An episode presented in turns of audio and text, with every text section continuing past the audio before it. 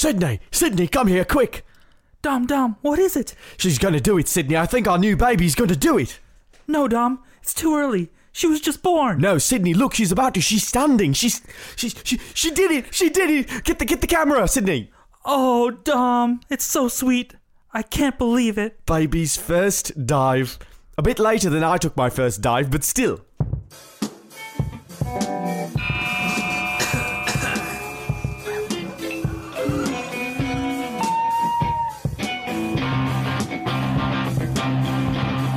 Welcome to We Call It Soccer, podcast by two United fans. I'm Notch. I'm Sasha. And I'm Caleb. This week, Liverpool win twice! No, Caleb, it was just once. Oh, thank you, Notch. Thanks for that interruption. I really appreciate that.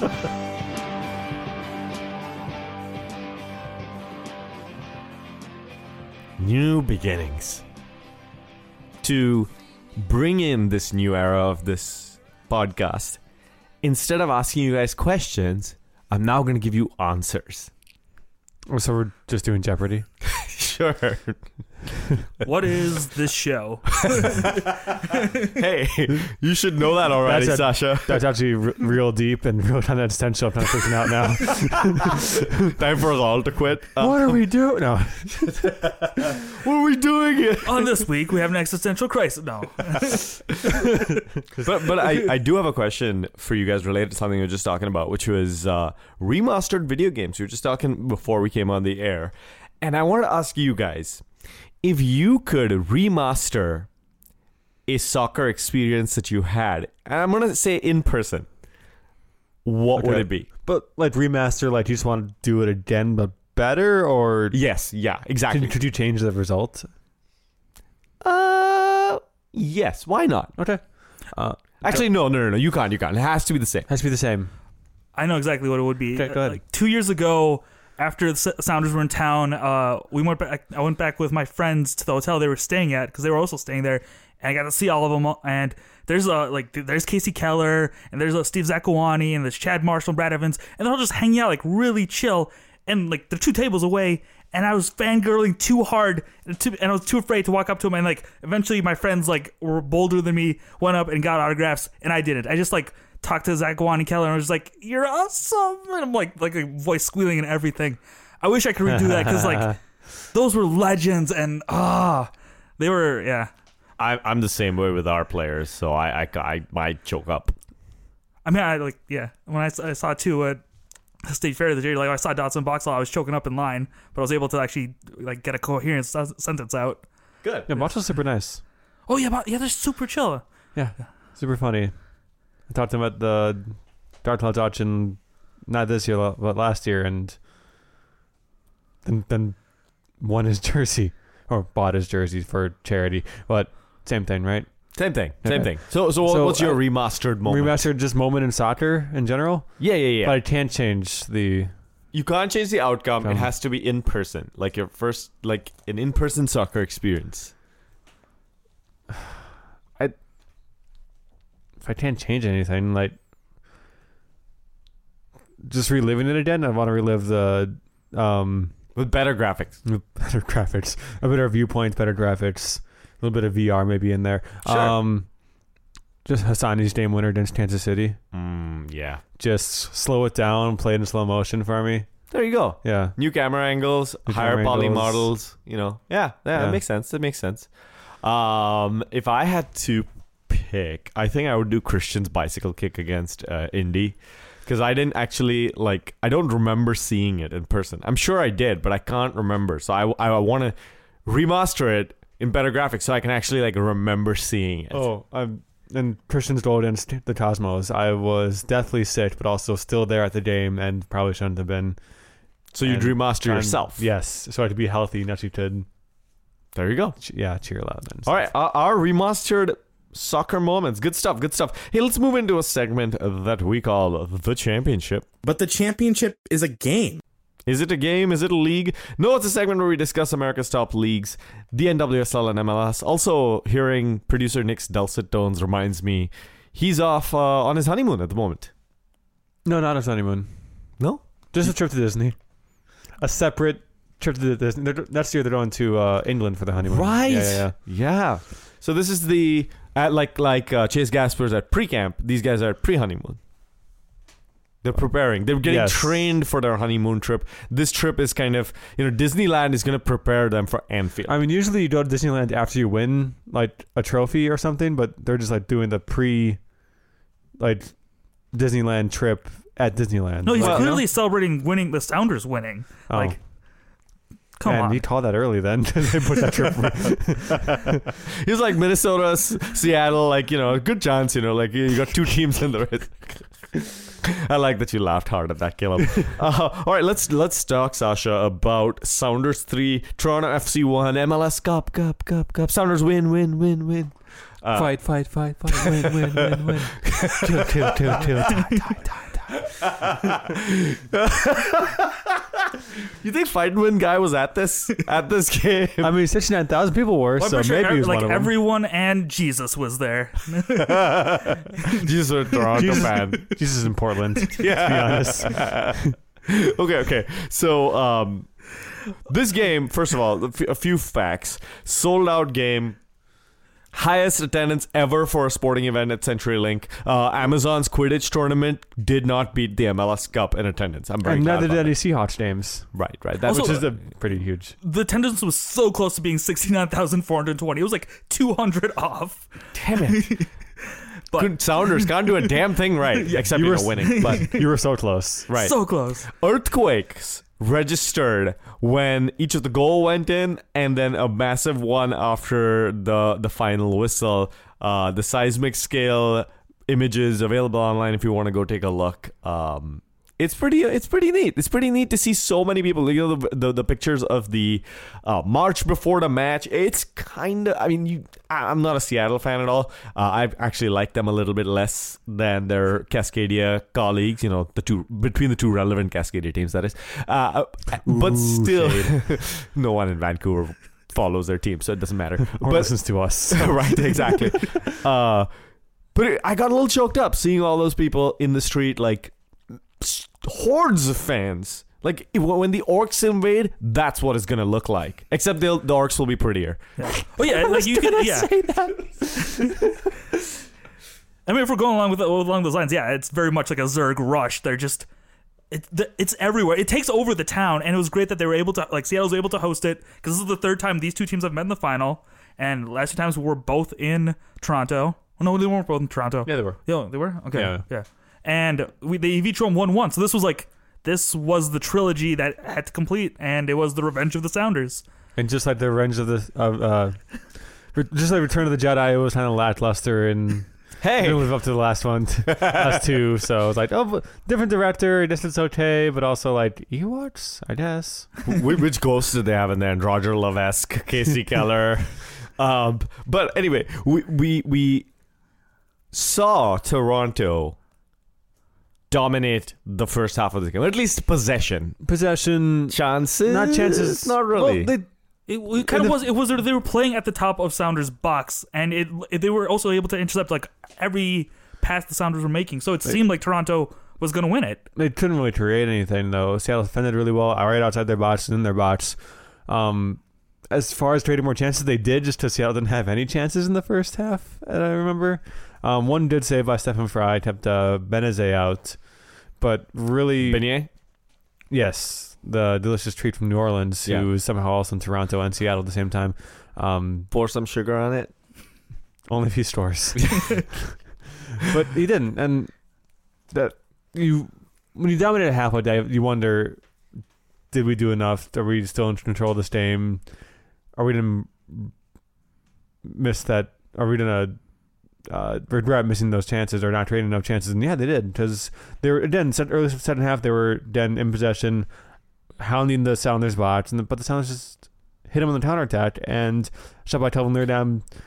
You are forgetting though, at halftime, Don Garber called the MLS scriptwriters and was like, "You fucks! If you make this stadium of 70,000 people upset on live TV, I'll kill you." And so then they called the right people and played. Oh, yeah, that makes a lot of sense. Yeah, that's. I mean, the tactics are important, but really, it's the conspiracy that matters. Yeah, but Sounders got this first goal with through Telvin Leerdam, Richard Shane off Mavinda, and then Justin Morrow. Yeah. Well, it's not counted as an own goal, though. Okay.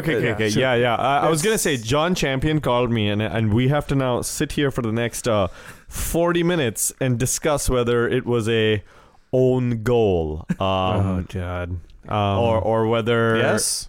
Anyone else want to argue that? Well, guess what? Like, the victors get to write history. Sadly, that's the truth. So guess what? It's not an own goal. Yeah. Kevin gets it. All right. It was ruled by Opta and MLS as Calvin Leardom stole, and I'm sure Mavinda and Morrow are fine with that. Yeah. Oh, too bad. Now we got to talk about the rest of soccer happenings and not this one issue for the rest of our episode. Oh, we can talk about handballs in the Man City Liverpool game for 40 minutes. The rest of the world wouldn't shut up about it for 24 hours. So Svensson scored... pretty quickly after that. It seemed like that goal really... Victor Rodriguez. I will say that Gustav Svensson was very imperative for this team, but yeah. Super sub Victor Rodriguez, 1-2 with Lodiero, and just right around some defenders. Mavinda also, again, not looking too right there. He took some hits. Yeah, I was going to say he looked hurt. Yeah. Knocked up by the end. Knocked up? Yeah, let's say he looked knocked up by the end of the game. He's going into the OBGYN later. We'll see what happens. But anyway, Chris Mavinga did not cover himself in glory. The game did change, though, after that first Seattle goal. It kind of that just turned the momentum over. It opened up. Instead of sitting back and waiting for Sounders made a mistake where Toronto did strike, they were trying to push the action. And that, again, ended up biting him in the ass when... restored, and then Raul Ruidiaz really put it away off a long ball. I think run from was it Svensson? I must have been Svensson. Yeah. Svensson. It was some guy in the back line near the back line, all the way up, lumps it up past Mavinda, who again was basically should have been in a full body cast at the end of this game. He was beaten up all game, and Ruidiaz beats him to the ball and just right over Westberg into the back of the net for the Sounders win. Pulls off his shirt. Sure. Yeah. Pulls off his shirt, does a little lap of the exterior portion of the pitch area. Mm-hmm. I mean, at that point, it was game over, even though Josie Altidore came off the bench for Toronto. Yeah. Despite a quad strain. Managing to get one back for Toronto. Good header. He looked pretty mobile and pretty good in the time he was out on the pitch. You wonder if he would have started it. First off, if he would have made it 90 minutes, or if he would have scored or created more chances in the first half when Toronto were dominating. I mean, it's sad to say, like, Sounders were more tactical at it. Brian Schmetzer, you can joke all about what he looks like. You know, he might look like a run-of-the-mill guy doing your taxes. That's the guy who helped Ziggy Schmidt win all the silverware, and now he's in charge. It's their time there, and he said at half, we need to change something. He puts in Victor Rodriguez, and that kid does what he's supposed to do. Yeah. He was like a fire tracker up the asses of all the Sounders players. We're going. Yeah, I think him and Gustav Svensson were we're not losing this game. And Stephen Fry's I don't make saves like that just for us to lose. So step it up, and they did. Yeah, and Schmetzer should be given some credit. They had a lot of rough patches this year, and throughout the entire year, the Sounders front office never lost faith in him, and he coached through the best MLS defender in history retiring. He coached through their now best defender being suspended for 10 games. In that suspension, their other best defender got injured for 3 or 4 games. He righted the ship every single time after those things happened. Brought in Victor Rodriguez, brought in Ruidiaz last year, and kind of made this team brand new and kind of a new force in the West, and they peaked at the right time. We say it every year. The Sounders, they're not looking so good. We say it once a year. Are the Sounders going to make the playoffs? Yeah, they're going to. They have every single year, and they've won 2 cups, and they made it to the cup 3 times. We talked about how Atlanta and LAFC, who's new, that's dynasty. Seattle's pretty damn close to being one themselves. Yeah.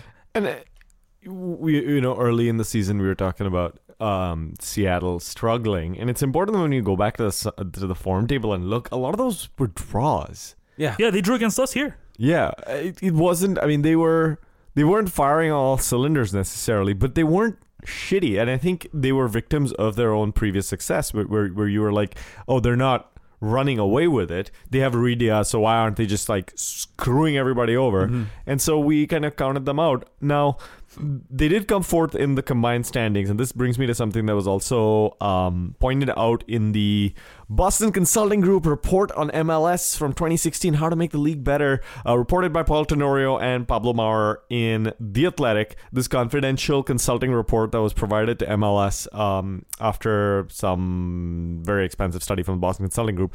One of the things that they recommended was remove the focus from the Supporters' Shield, only focus on the MLS Cup. There was a bunch of other shit in there, some good, some bad. I don't know. If you guys want to bring that up later, sure. But I want to talk about the Supporters' Shield point, because it comes up every year.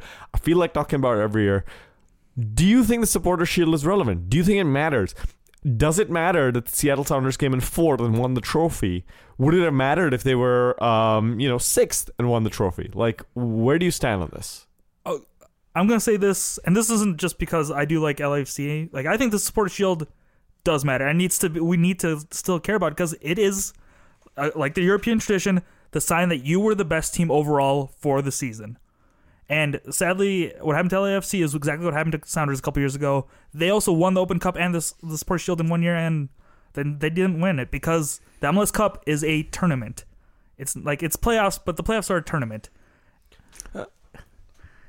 The way we looked at the lead is that the biggest markets are going to be after the Supporters' Shield.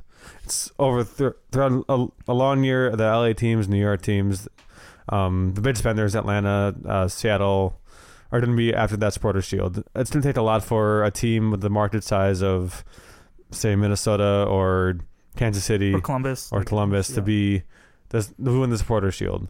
It can happen, but it's not going to happen as often as LA or New York, if the big market team's winning it. The playoffs are who's hot at the right time, who's peaking at the right time, yeah.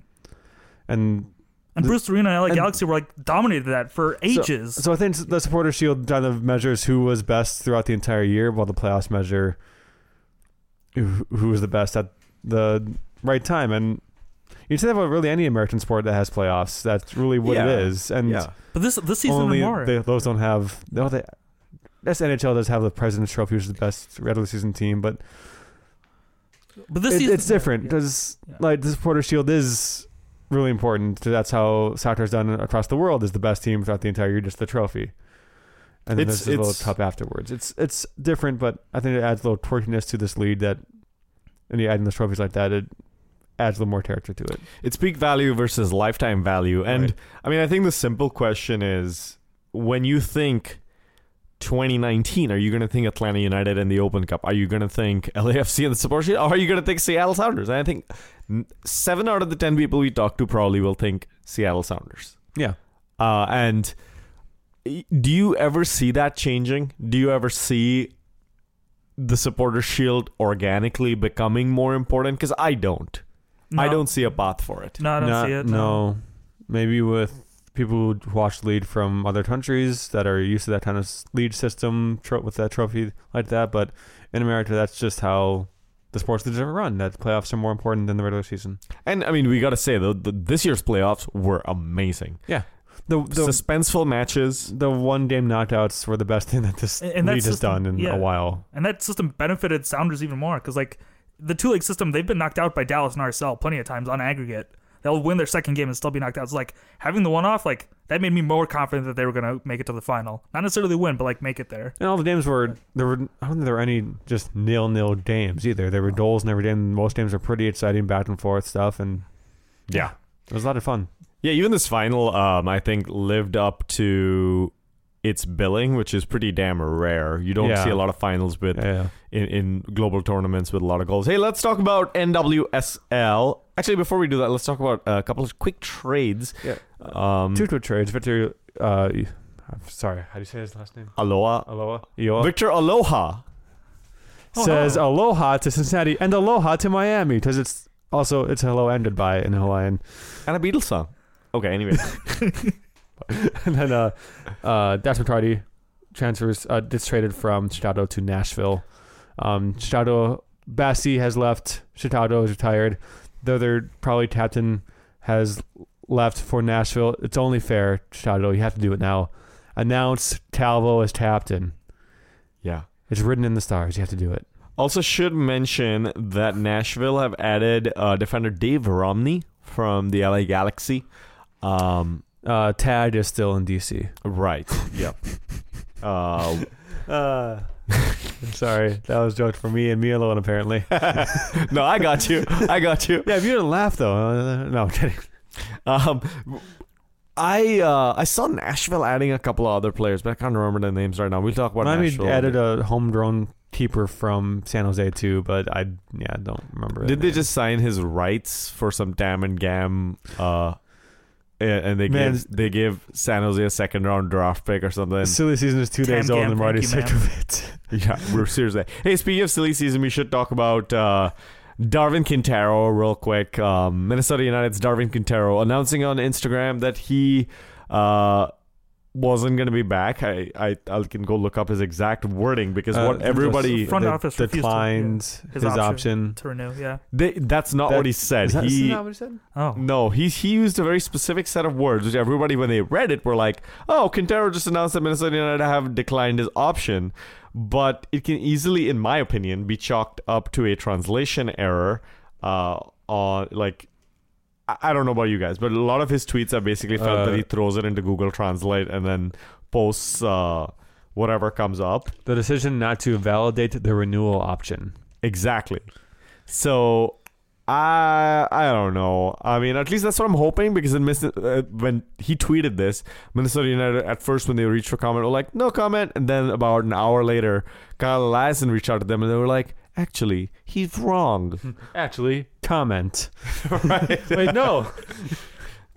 So anyway, we don't know what's happening at this point officially still. I feel like this is going to be the story of the offseason when we talk about Minnesota United. Well, we're really not sure, even though every news outlet is reporting something. We don't really know because Minnesota United haven't come up and confirmed the obvious. Yeah. But, silly season is in full swing and they wasted no time. Nope, not at all. So the rumor is that he is going to be... the rumor was that Darwin was going to be traded to Orlando for Dom Dwyer, to which Minnesota United Twitter at least is like, no! Can you explain yourself, Caleb? Sorry, I was busy dadding. I don't want Dom Dwyer on my team. Why not? I don't like him. I just don't. He seems like the worst person to play. He's the worst person to play against. He flops all the time. And he seems like a frustrating teammate and person to cheer for. I don't know. I just don't like him. And you can talk about his history and his skill, but we watched Darwin Quintero, and he was, I'll say it, he was fun to watch right off the bat. I don't associate that feeling with Dom Dwyer when I watch him, even if he was playing for a team I liked. Just yeah. Also, he hasn't played well since he left Kansas City. Yeah. Oh yeah, he had a garbage year. It was 2 years ago. He was once the highest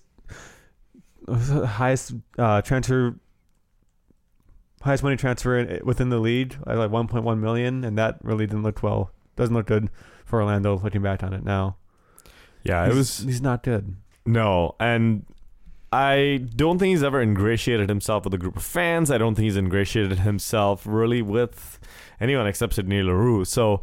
I'm kind of conflicted about this because, I will never boo a Minnesota United player unless they do something really heinous. I'll just not cheer for him. I don't know. But at the same time, watching what you had to say, Caleb, what Bruce has said on Twitter, what a bunch of people have said, I agree that given a choice, I would please say no to this man. Yes. Let's hope we don't have to. But for me, if he's here, he plays for Minnesota. If he plays for Minnesota, he plays for Minnesota. Hey, let's talk about NWSL real quick. There's a new NWSL team. Louisville's NWSL team filed a trademark, and it's been verified that their name is going to be Proof Louisville. So kind of like the bourbon scene down there, I'm guessing. I think that's what the reference is. Yeah. I mean, it'd be like us being Minnesota. Are they going to do player signing announcements when they have the players pop out of barrels? Right. What? That would actually be good branding. Yeah. What? Hey, Proof Louisville, call me. I didn't mark it for you guys from Minnesota. What would other cities do? We'd have like Weed Portland, Weed Seattle, Weed LA, Weed Denver, just Weed, all the teams. New York would be like Vape. Crystal Meth Albuquerque. I don't know. I'm still kind of like, I think for me it's gonna depend on how they use the logo, because I don't think it's horrible. Like some people on Twitter are like, "Oh my god, it's awful," and it's not that bad. It might not be black and white too. To be purple and gold to match their crosstown counterparts in USL's Louisville City. Oh, for sure. And the crest looks pretty great. The name is kind of like, it's one of those like new trend of having like these awkward names, which give me these Austin Bold names, right? I like it. It's distinct, though. Like, it's not... I mean, people always argue. I hate this argument that, like, we don't need a Real Salt Lake. We don't need a, Dynamo this. Like, fine. Proof. Yeah, I like it. Yeah. Yeah. All right. We should talk really quick about the new NWSL compensation rules that were announced right before the MLS Cup. They are... Their new salary cap is just under 20% higher than it was. The new top wage is $50,000. The minimum wage has been raised to $20,000. Transfer fees for players are now allowed.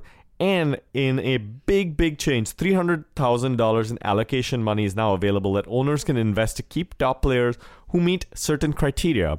I believe the certain criteria is be Australian, be a quarter Indian in heritage, play for the Australian national team, score bangers all the fucking time for the Red Stars, and be named Sam and Kerr. I mean, that criteria is pretty narrow, but all these are very big steps in the right direction for NWSL. Yeah, they're. I think generally this is a good thing for that league. All right, let's move into a segment that we call Top Lo-Fi Hits. Let's start on YouTube, put on the sound-canceling headphones, and study. The latest from the U.S. lower leagues, and the latest from the U.S. lower leagues is that we have two teams going into the USL Championship. That's what they call it, right? Yes? I don't think it's the Championship squared, so I'm going to go with that. Championship squared. The championship. So which one's the game? Which one's the league? The final game. Thank God Niff's not here. He'd short circuit on us. So it is actually going to be called the USL Championship Final, and I believe the trophy is called the USL Championship Final Trophy. Final trophy. Isn't it, so like the last trophy? It's the final trophy. I was thinking more like Final Destination. Like, oh no, those poor players. No, like if you're a team that doesn't win it, like you're off to death. Oh no. Choose not to play then. Take the risk. They'll still find you. By the way, have you guys seen? That's how the movies work, yeah. Have you guys seen Forward Madison's player unveilings recently? I saw the one from yesterday when they just shoveled Jiro's name into the snow for 45 minutes.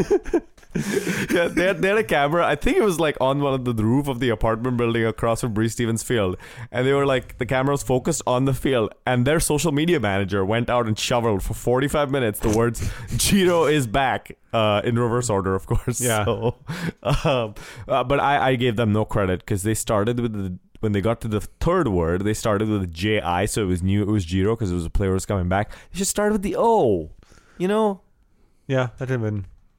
A lot of people would. It would have been way better. I mean, way better. He could have just done that. Jiro's name and being like, and cut down his shovel time by half. Shovel time was not fun, you guys.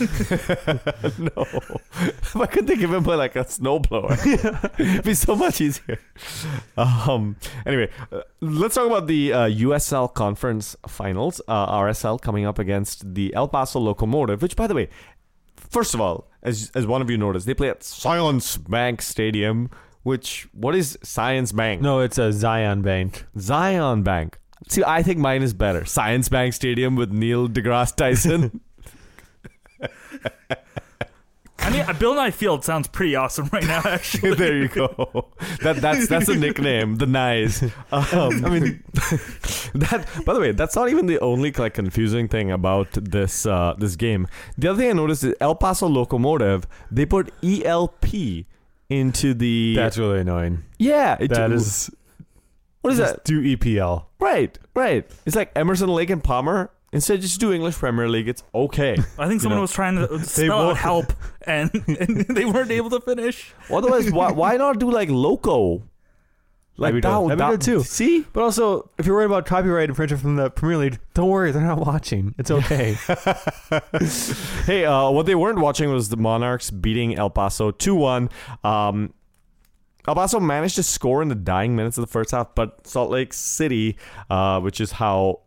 Another annoying thing, the RS, the Rail Monarchs are abbreviated to SLC for some reason. So anyway, Salt Lake City equalized right at the second half, opened.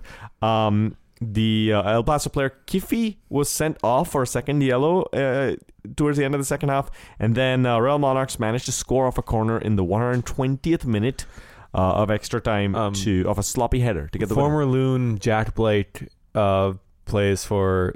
the Monarchs, and he has on his Twitter account, he posted 3 pictures of him celebrating with the caption, when you want to celebrate the goal with the game winner at the 120th minute, but the tramps is otherwise. And there's one picture where they're all like piled onto the goal store, and then that's picture Jack Blake is on his back, separate from the group, holding his leg and screaming in agony. It's really funny. Yeah. And then the next picture is the close-up on his face. I have not watched Jack Blake play this year, so I can't really comment on his quality, but I really want him back. I miss him. He's one of those guys who was here for like a hot minute. Yeah. He had the celebration we scored goals with the bow and arrow, and I think he was like one. He was playing as like a 6, 2, or an 8, and he scored like 3 goals for us, and that was pretty good.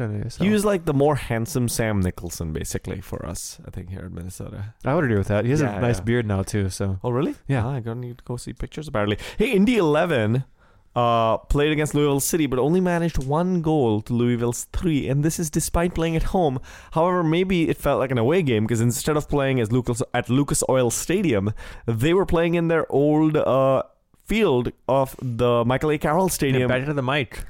Yeah, I don't know how many games they played, other playoff games there. I would imagine now that the Colts are back, maybe Lucas Oil is a little bit of a difficult venue to book. They'd be like, they need to go in there and be like, what the fuck, guys? This is just a regular season game for you. For us, it's the playoffs. Don't you watch soccer? Don't you understand? The conference finals, mate. Sorry, what? Did you repeat that with American accent? No, I can't. I'm a soccer fan. Footy, So.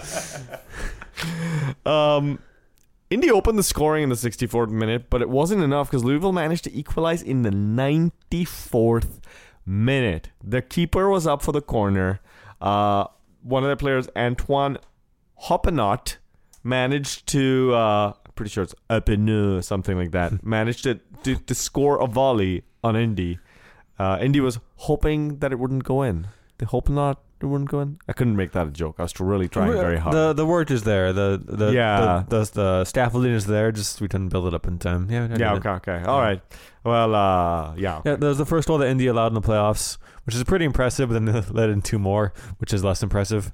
Yeah. And their season. And Louisville City, who really weren't that great all year, pulled the Seattle Sounders and made their third. Shut down. No. But. They weren't, and just out on a run in the playoffs. Now they're back in their 3rd straight USL championship game.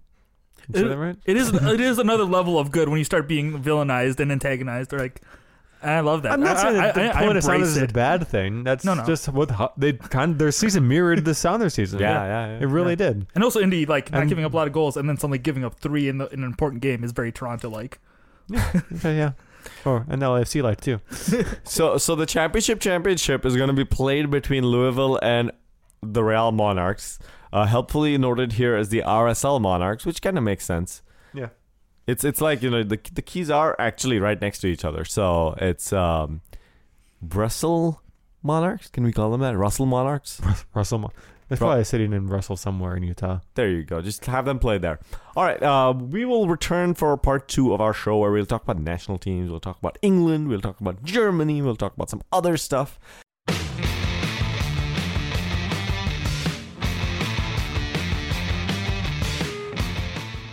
Welcome back to We Call It Soccer.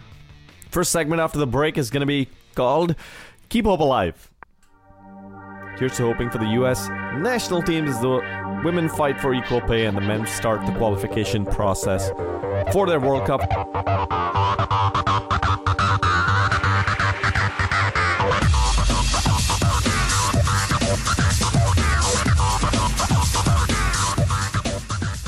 First of all, a judge ruled recently that the women players, the women's national team players, can be counted as a class in their lawsuit against the United States Soccer Federation. So that's a great victory at the start of this lawsuit, an important first step. So a good first sign. Let's just put it that way. Also, getting their debut on Sunday against Costa Rica were two players, Alana Cook and Midge Purse. Alana Cook plays for Paris Saint-Germain, and Midge Purse plays for the Thorns.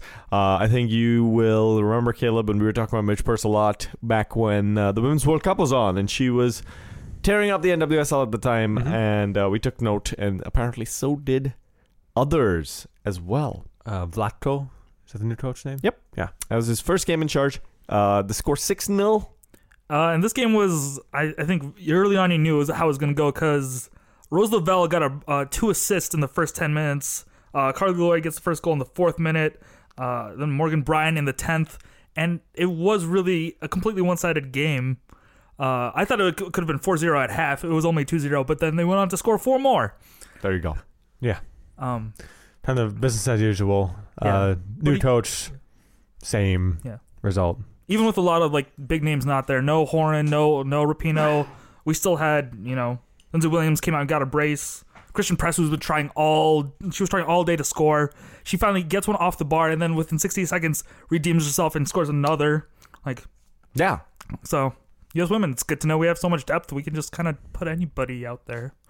It is fun. It is fun having at least one team that we can all support that are always winners. And I hope it stays that way. Hey, let's talk real quick about the men's national team, where it is decidedly not business as usual because Christian Pulisic is quote-unquote injured and will not be playing in these two games coming up against Canada and Cuba. You also have Michael Bradley, who's injured. You have Zach Steffen, who's injured. Although Zach Steffen managed to start against Dusseldorf, which a lot of people were like, conspiracy. He says, it's like one of those Turning Point USA memes where the guy's like, you say you are injured and yet you are playing in the Bundesliga. Curious. Guys, He might just want to stay in Germany, not travel to the U.S. and back. And taking 2 weeks off is taking 2 weeks off. It's tendinitis. So if you've had tendinitis, it's a pain in this guy, both knees. Yeah, it's a pain in the knee. I was going to say the ass, but more in the knee. and basically, it sucks. You can still continue doing stuff. It's bad for you, but you can. Yeah. And the only way to fix it is rest. Exactly. Not doing activity, and that's what he'd be doing if he went to the U.S. However, is a break. So, however, it does look kind of curious with all these players getting injured. And then Ernie Stewart coming out and saying that Greg Berhalter's job is safe. Yeah, of course it is. Say more on this. I'm just saying it's been. Thank you. A year, I think firing the coach right now after you took so long to get the coach would make the front office of the U.S. Men's Soccer Federation look ridiculous and stupid. So sticking with Berhalter really is Ernie Stewart's only choice right now. I'm gonna ring the bell. What?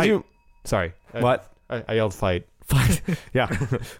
As you might remember, we mentioned these little bell segments that are gonna be exactly 1 minute. Well, mine's gonna be when I have a few things I need to say, such as right now, what the hell is going on with the men's national team? Why can't we just have a normal fucking national team where everyone just fucking plays? Maybe we lose and don't go to the World Cup. Can we just stop with all this stupid conspiracy shit? What is this? Like Ernie Stewart says blah, blah, blah. Pulisic says blah, blah. Lampard. Bradley got hurt in the MLS Cup. Who cares? Can we just watch some soccer? and just have a normal team and a normal federation? Like, is that too much to ask? Are you done? You still have some time left, actually, if you want to keep going. Yeah, I do. I do have an answer to that. We do have a normal team, and it's the women's team. Yeah. Yeah, okay. Damn, yeah. I got 30 seconds left, Caleb, and you just took the air out of my segment here. Calm down. Give you some perspective. Let's talk about that Belgium game, huh? How about that from the World Cup? And then we can get angry all over again. You need a bell in a minute now. All right, getting back into the rest of the show. The U.S. will face Canada. The men will face Canada on Friday in a quote-unquote must-win. That's Canada. Right. Typically, it would be a sure win, but this time it's a must-win. And then we face Cuba on Tuesday. All right, let's now move into a segment that we call They Call It Football. Every football team will be playing football several times and in various combinations. They might have come up with the word, but the English don't call it soccer. And in this segment, we talk about football from the United Kingdom. We should talk about the games, though. Let's talk about Liverpool versus Man City. Yes. Liverpool 3, Man City 1.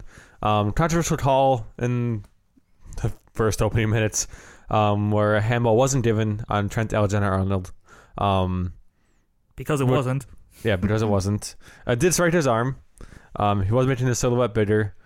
It was in a natural position, but, and this is the most important part here, and I do know, disclaimer, I am a Liverpool fan. The ball did hit Bernardo Silva's arm beforehand, and the way they're calling it in the Premier League is if the ball hits an offensive player, no, even if it's inadvertent, it's a handball on the offensive player. So, straight from that, Liverpool clears the ball.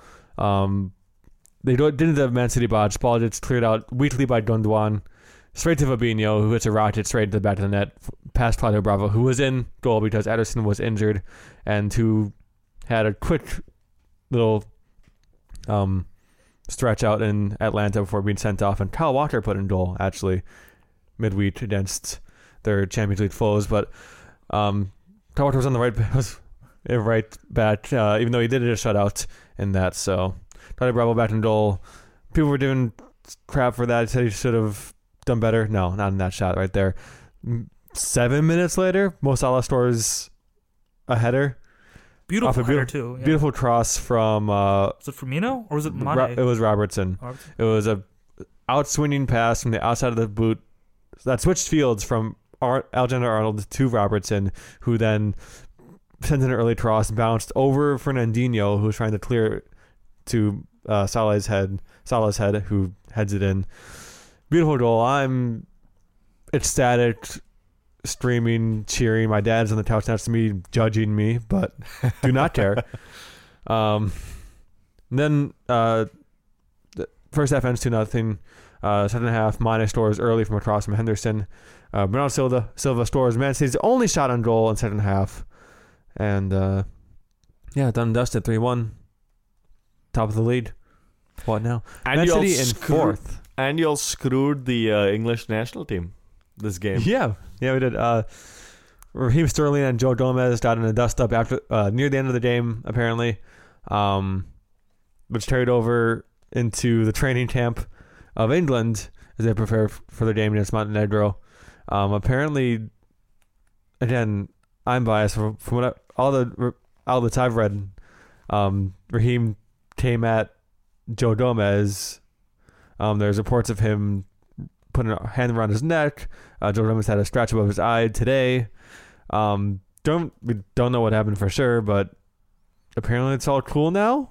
But Raheem Sterling's out for the game against Montenegro. Gareth Southgate dropping him to make an example. Hey, something else that's been put up to make an example is Frank Lampard put up a schedule of fines for Chelsea players in August. For infraction, and someone got a photograph for it. One fine I want to point out is that if you're late to a Chelsea team meeting, it's £500 per minute as the fine, and the fine's doubled after 2 weeks if you haven't paid up. Yikes! I mean, that's one way to recoup your transfer fees if you sign a lazy player you don't know wants to step on team meetings. And they're all young, right? So you got to set discipline in place. Hey, youngest Chelsea team to ever play, average age 24, to ever play in the Premier League. Chelsea winning 2-0 against Crystal Palace. Their good run of form continues. Yeah. Frank Lampard, what the heck? Pulisic with his 5th goal in 3 league games for Chelsea. He's going to win the World Cup. He's going to win the World Cup. No, Seattle won the World Cup. Did you see that? Those hats? I did. $10. Did Schweinsteiger get one? We should send it to him. We should send it to him. Yeah, so anyway, Pulisic is kind of tearing it up, guys. What the hell? I was kind of scared. We were all worried about Frank Lampard's approach with him. Oh, he's having time to adjust. We're like, he's been doing this already. Well, I also feel and like that's... Yeah. Yeah, and you play for Dortmund. How different can it be? And apparently it can be a little bit different. And the way Lampard's managed him has actually been really fucking good. Like, he's playing extremely well. Half the highlights we watched of the game were him just torching the Crystal Palace defense and seeing a shot barely saved by the Crystal Palace goalkeeper. He could have had more. He looks like an absolute fiend on the ball right now in Chelsea blue. I think after that hat trick, he got enough confidence that he plays towards the middle and where he's comfortable, and he kind of just takes over. And I'm kind of happy he's staying in England. And not coming back for just maybe another ego bruiser against Canada. I disagree because I I'll let him know. I swag hate now. He can just take over a game and just win. No, I mean, us. I mean, that's the horrible part, right? You see Bradlin and Jordan Morris and Christian Roldan and Pulisic just being so great for the clubs, and then you watch our national team games and you're like, what the fuck is happening? This is backwards world. What's happening? I thought these guys were good. Maybe the tactics or something. That can't be it. I mean, the other funny thing I gotta say is that over the years, people have continuously said Chelsea's gotta play its kids. It came up even just last year with Callum Hudson-Odoi, and guess what? When they play their kids, they do really well. Yeah, I mean, Tammy Abraham is the youngest Chelsea player with double-digit goals in the league. He is 10 now. He got his 10th in his Crystal Palace. Yeah. Mason Mount's been really good as number 10 for them. Pulisic Den is like one of the older young kids at 22. Yeah, 21. William also William's 31, but oh yeah, shit. He just looks really young. Pound on youth, that guy. Reece James and Tomori in defense. Kurt Zuma's like 25. Yeah, as their senior starting center back. It's nuts. And it's the best thing that's happened to Chelsea is this transfer ban. Yeah, it's pretty crazy. Is. I'm not saying that every English team should play their kids because not everyone has a great youth academy like Chelsea does, but it's really worked out for them really well, and I can't see them going into the next transfer window being like, we should change a whole lot. We're bringing some European veterans in here when they're playing so well right now in their Lampard. Chelsea are 3rd in the table. 2nd are Leicester City, who managed to defeat Arsenal 2-0. Jamie Vardy, golden boot leader right now. Or golden ball leader right now. How did that happen? They're going to win the league again, man. No. It's our turn, damn it. What if Brendan Rodgers is responsible for Liverpool not winning the... I'll quit the pod. And never watch soccer again. That's what's going to happen. Okay, well, I'm a Liverpool fan. It happens. I just try to not watch or see it on any sort of media. Where do you guys sit on Emery out? Sasha, you're an Arsenal fan. Yeah. I'm actually flip-flopping constantly because, I mean, there are always examples of bad managers who get the job for way too long and good managers who lose the job. Bayern Munich's an example of that. I honestly think we should give Emery some more time. I think there's a lot of weird drama happening in Arsenal, especially with at the start of the season we had problems with Klasnik, now we have problems with Xhaka, and there's really just I think it's easy to be angry at Emery, but I don't think he's the focal point of their failure. Yeah, as a Liverpool fan, Emery in, man, keep this going. Sign more terrible big-haired defenders. I just want to see them rehire Wenger. That's what needs to happen. And then Wenger gets one last trophy before he actually retires. That would be my dream. But hey, Sheffield United tied Tottenham Hotspur 1-1 and could have won. They had a goal called offsides because the guy's big toenail was over the offsides line. Sheffield United is in 5th. They're in 5th place. Chris Wilder. We looked at his record.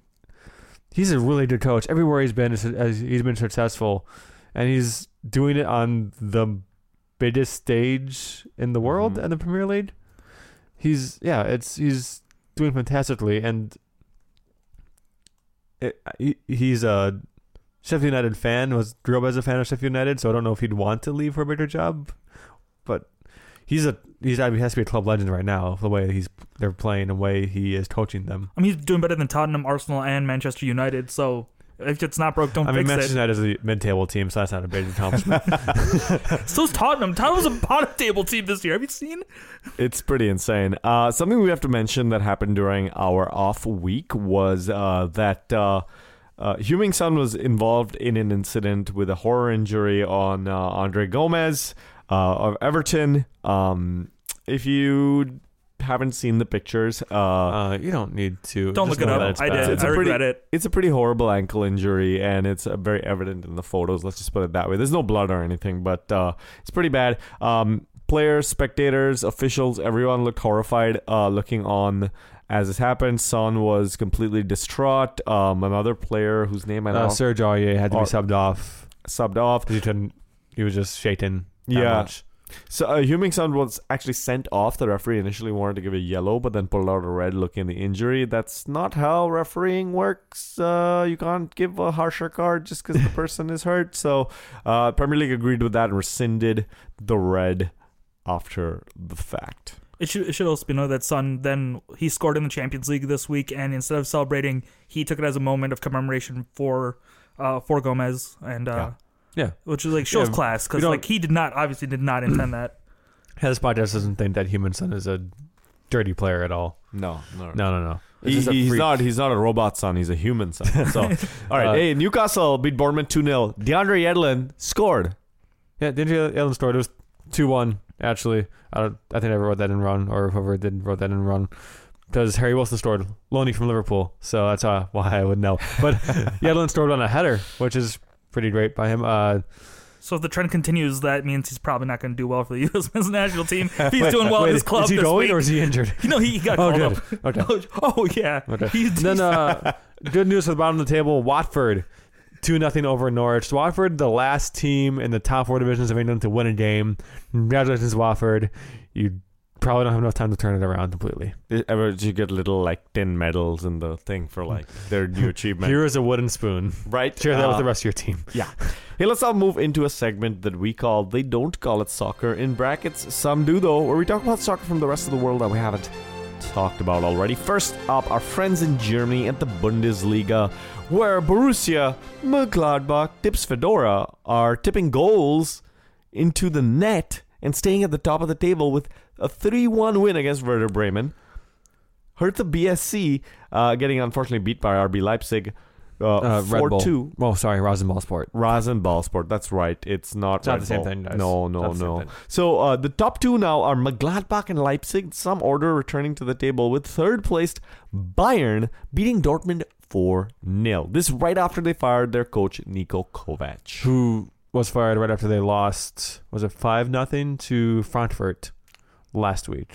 And Frankfurt aren't doing well, but Kovac won them the double. Yeah. Yeah. I think there's talks about how he wasn't getting along with Müller, and like Thomas Müller played this game and got, was it 2 assists? I mean, he's really dead, Thomas Müller.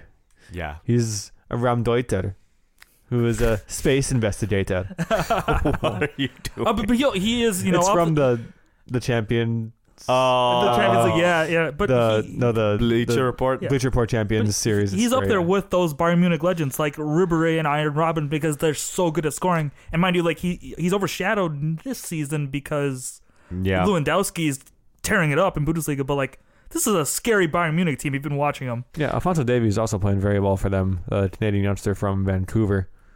It's pretty fantastic. I mean, Ribéry came out and said that that Davies is an incredible player. So anytime an MLS player does well, I think it's good because it raises the profile of the league. He's Canadian though, so but anyway. It's a half win. Right, there you go. Yeah. SC Freiburg played Eintracht Frankfurt. Freiburg getting the 1-0 win. The interesting thing about this, 3 red cards in this game, including Frankfurt captain David Abraham, was sent off in the 96th minute for basically clotheslining Freiburg's coach Christian Streich in the technical area. Shoulder, yeah, like this side. laid into him like a hockey hit. And strike goes down, bench is cleared, everyone's kind of hustling and tussling. Yeah. Pretty nuts. I've never seen a coach get knocked over like that. No, that was really dirty play. But I would say if my last name is Strike, I would have better reflexes, maybe. Freiburg are in 4th, Hoffenheim 5th, Dortmund in 6th. Wow. Last year's darlings are in Frankfurt in 9th. That's my team, I guess. Yeah. Yeah. Okay. Oh, well. La Liga, Barcelona 4, Celta 1, Real Madrid 4-0 over Eibar. Normalcy returns to the La Liga table as Barcelona's top. Real Madrid just behind them in second. They had been out of sorts for a little while. Another important game in this league this week. Real Betis lost to Sevilla 1-2 in the Seville derby. Former Real Madrid and Spain coach Julian Lopetegui. I fucking butchered that. Jesus Christ. I didn't write it down. That's I like yours more. It sounds fancy. Yeah. Is now the coach of Sevilla, which is huge because Sevilla doesn't like Real Madrid or the national team, apparently. So getting him in coach and having him win this derby is huge for him and his team. I hadn't realized he was actually their coach. It's kind of interesting to hear his name again. In the Champions League, there was a bunch of stuff that happened while we were off the air. PSG has qualified for the next round in Group A. Real is second in that group. Bayern has qualified in Group B. Juventus in Group D. But there was a game that we need to talk about. Chelsea versus Ajax. Bunkerstown event. Sasha, what was the score? So this game had everything, and it ended 4-4, but it was 4-1 at a certain point. And to Ajax, yeah. And this game should have been written off, but Chelsea came back after Ajax gets 2 red cards, both cumulative, and they almost win it, but they get a 5th goal called back from VAR. They walk away with a point, and I guess both teams can be happy. Both teams... Yeah, I'm happy that this played the most exciting game of all time, I guess. Let's not forget one of the goals that Ajax scored went off the post and off of Kepa's face in full Scott-Sterling fashion into the back of the net. It was beautiful. I think Chelsea a lot more grateful, though, like to get that point at Stamford than Ajax, because they lost that game. Like, but at the same time, you look back and be like, that was mental, wasn't it? Yeah, it was. Yeah, we got a point, so... On to the next.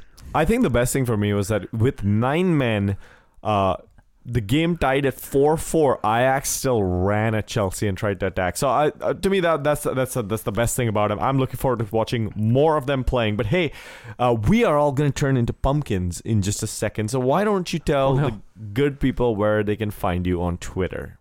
I'm at PickupLine, Lion. I'm at KOlson716.